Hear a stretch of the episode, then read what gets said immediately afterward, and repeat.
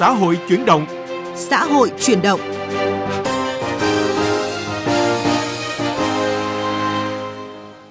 Các biên tập viên Mai Hạnh và Huyền Trang xin kính chào quý vị và các bạn. Mời quý vị và các bạn đến với chương trình Xã hội chuyển động.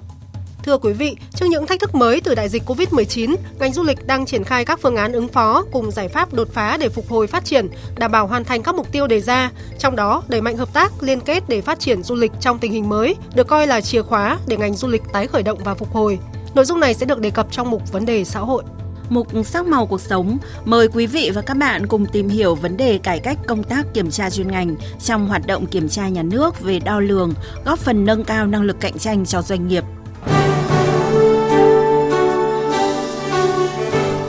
Vấn đề xã hội Thưa quý vị và các bạn, liên kết hợp tác phát triển là xu thế của nhiều ngành nghề lĩnh vực và du lịch cũng không thể đứng ngoài cuộc, bởi đây là ngành kinh tế tổng hợp. Ngoài sự liên kết với các bộ ngành trong công tác quản lý, hoạch định chính sách, còn là sự liên kết giữa các địa phương, các vùng miền để tạo ra những sản phẩm hấp dẫn du khách.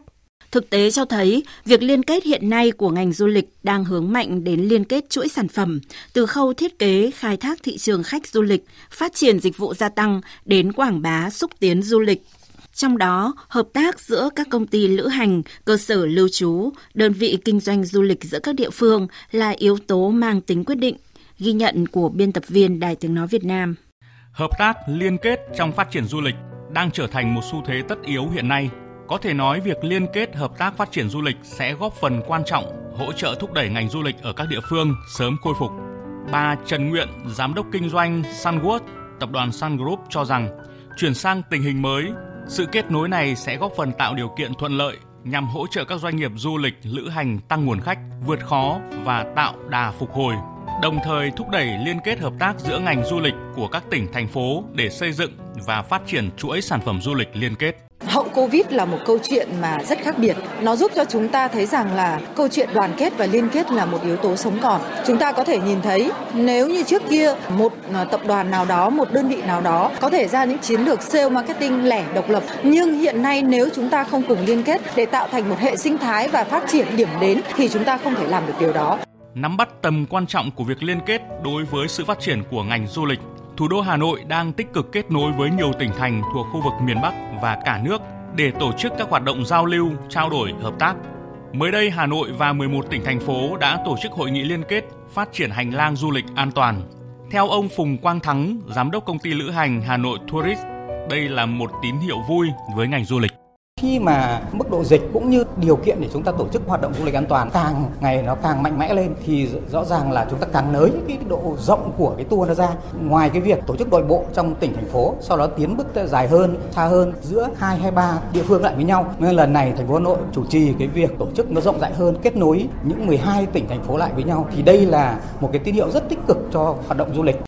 các doanh nghiệp lữ hành trong thời gian này đã và đang phối hợp cùng ngành du lịch phát triển nhiều sản phẩm du lịch hiện có, đồng thời xây dựng mới sản phẩm du lịch đặc trưng, khác biệt, phù hợp với từng phân khúc thị trường khách và theo xu hướng du lịch của thế giới. Điều này sẽ góp phần đa dạng hóa sản phẩm, tăng cường thu hút số lượng khách du lịch, thời gian lưu trú và mức độ chi tiêu của du khách. Ông Phan Xuân Anh, giám đốc công ty du ngoạn Việt Nam chia sẻ. Thời hậu Covid này cho chúng ta một cơ hội đó là gì? Chúng ta tìm đến nhau và các bên cùng trao đổi khách cho nhau. Và đó là cái mục tiêu hàng đầu. Mục tiêu thứ hai nữa là bây giờ làm sao đây? Cái vì cơ cấu khách đã thay đổi, cho nên các nơi đều phải tìm cho mình những cái điểm mới, làm sao thu hút được khách và mình kích thích cái nhu cầu của du khách. Trong điều kiện hiện nay khi các địa phương vừa phải phòng chống dịch bệnh Covid-19, vừa phải thực hiện nhiệm vụ phát triển kinh tế, việc hợp tác liên minh và liên kết kích cầu du lịch càng giữ vai trò quan trọng hơn nhằm mở rộng và phát huy tiềm năng thế mạnh của từng địa phương trong vùng liên kết. Phó Tổng cục trưởng Tổng cục Du lịch Hà Văn Siêu nhận định đây là giải pháp hiệu quả nhằm tái khởi động các hoạt động du lịch, quảng bá du lịch các địa phương, thúc đẩy người dân đi du lịch trong nước, góp phần xây dựng thị trường du lịch nội địa bền vững, sôi động. Ờ, có thể nói trong bối cảnh như thế này thì mọi nỗ lực của các bên đều là đáng quý. Tôi tin rằng là chúng ta phải kết nối lại với nhau, cùng nhau làm, ờ, chủ động ờ, liên kết thì phát huy tốt những cái thế mạnh và những cái kết quả đạt được của thời gian trước làm lại khởi động lại xoay chuyển tình thế trở lại để du, du lịch phục hồi để triển khai liên kết ngày càng hiệu quả việc đầu tiên du lịch phải xây dựng các sản phẩm chất lượng có tính liên vùng để gia tăng cơ hội trải nghiệm khuyến khích du khách chi tiêu Và muốn như vậy thì bên cạnh việc đầu tư cho các cơ sở lưu trú, các địa phương cần lưu ý tới chất lượng nguồn nhân lực và hệ thống hạ tầng du lịch.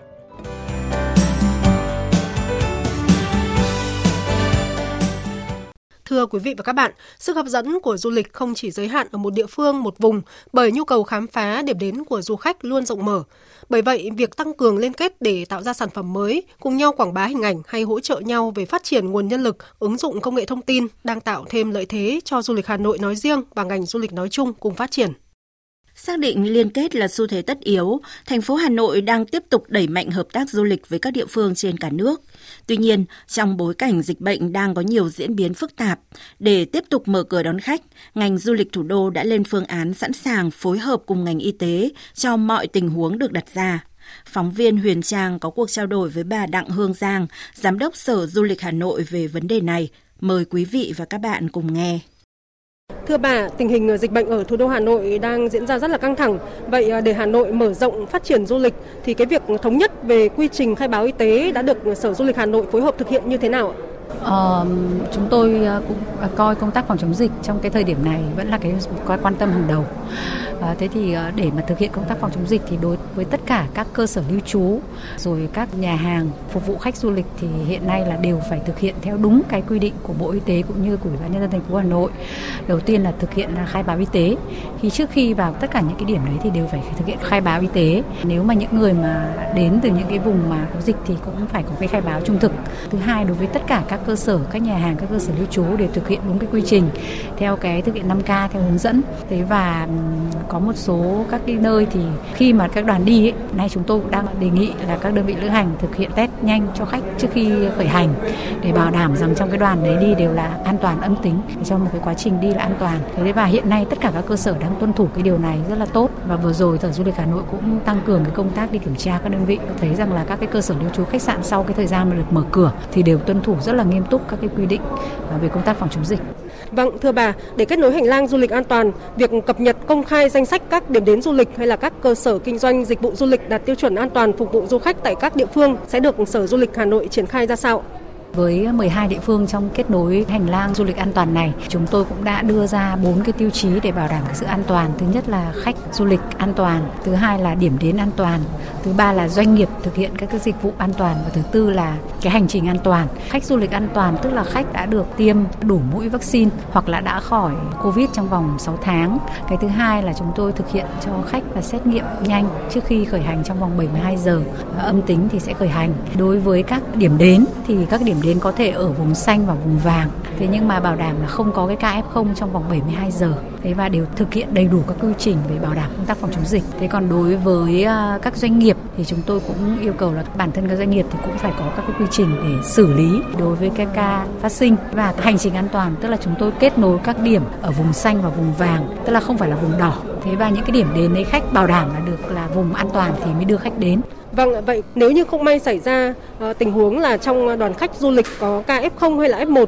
thì uh, ngành du lịch sẽ có phương án giải quyết như thế nào? Chúng tôi có cái quy trình để triển khai. Đối với ca F0 thì phải lập tức được cách ly ngay và theo dõi điều trị, tuân theo quy định của Ban chỉ đạo phòng chống dịch tại các địa phương. Thế còn đối với F1 thì có hai phương án. Có thể là F1 sẽ được cách ly ngay tại địa phương nếu mà khách có nhu cầu. Hai là nếu mà khách có nhu cầu quay trở về cái điểm đến thì chúng tôi sẽ phối hợp với địa phương cái điểm mà phát hiện có F0 ấy, thì sẽ bố trí toàn bộ khách F1 đấy trở về địa phương nơi khách xuất phát một cách an toàn và thực hiện cách ly tại điểm đến địa phương nơi mà khách xuất phát. Tất cả những quy, quy trình này được phối hợp chặt chẽ với bên y tế của các địa phương các điểm đến để thực hiện bảo đảm tuân thủ đúng công tác à, phòng chống dịch.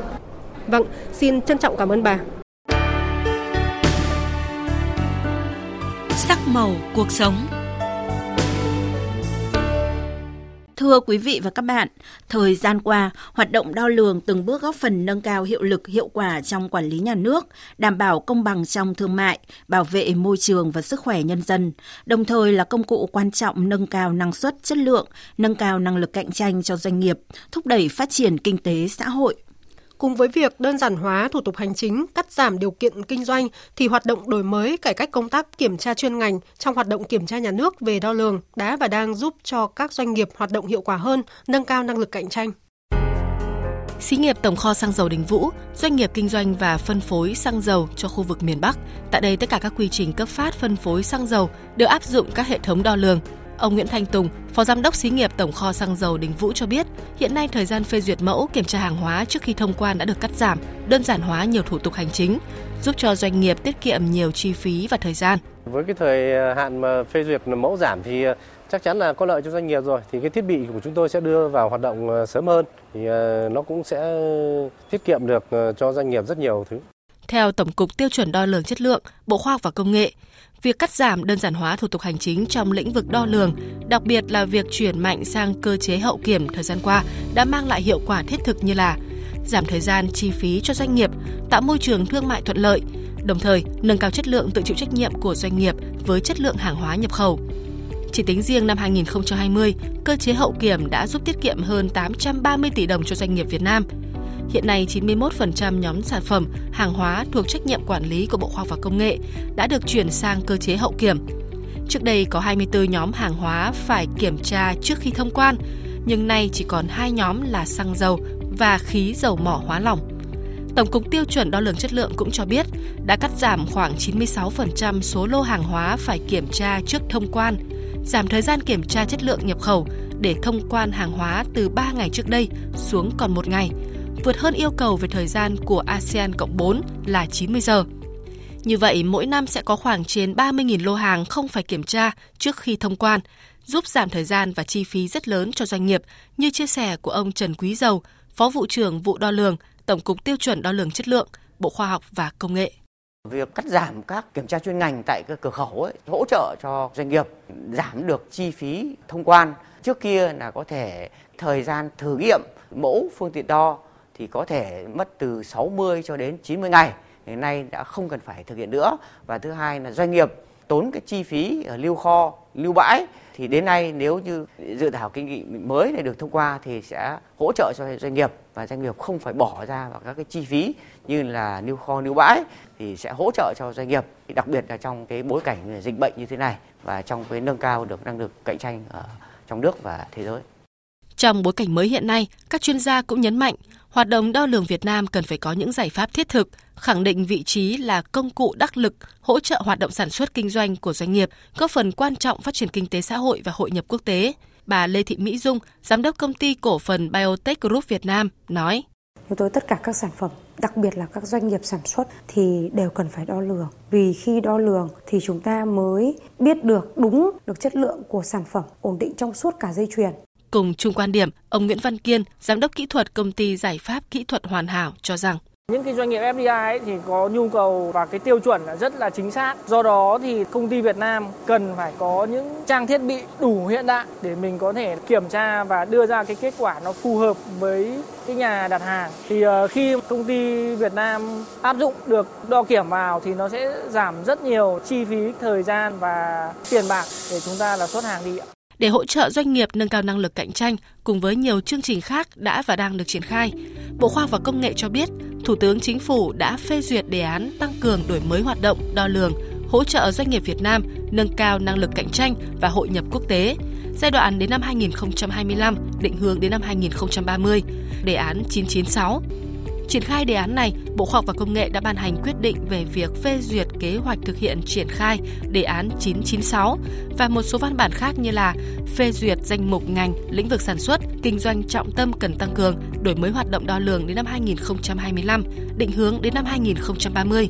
ban hành TCVN 13187/2020 phòng thí nghiệm đo lường, tiêu chí đánh giá năng lực đo lường vân vân từ đó hỗ trợ doanh nghiệp nâng cao năng lực sản xuất, nâng cao năng lực cạnh tranh và hội nhập quốc tế. Thưa quý vị và các bạn, mục sắc màu cuộc sống đã kết thúc chương trình xã hội chuyển động hôm nay. Chương trình do biên tập viên Huyền Trang biên soạn và thực hiện. Hẹn gặp lại quý vị và các bạn trong những chương trình sau.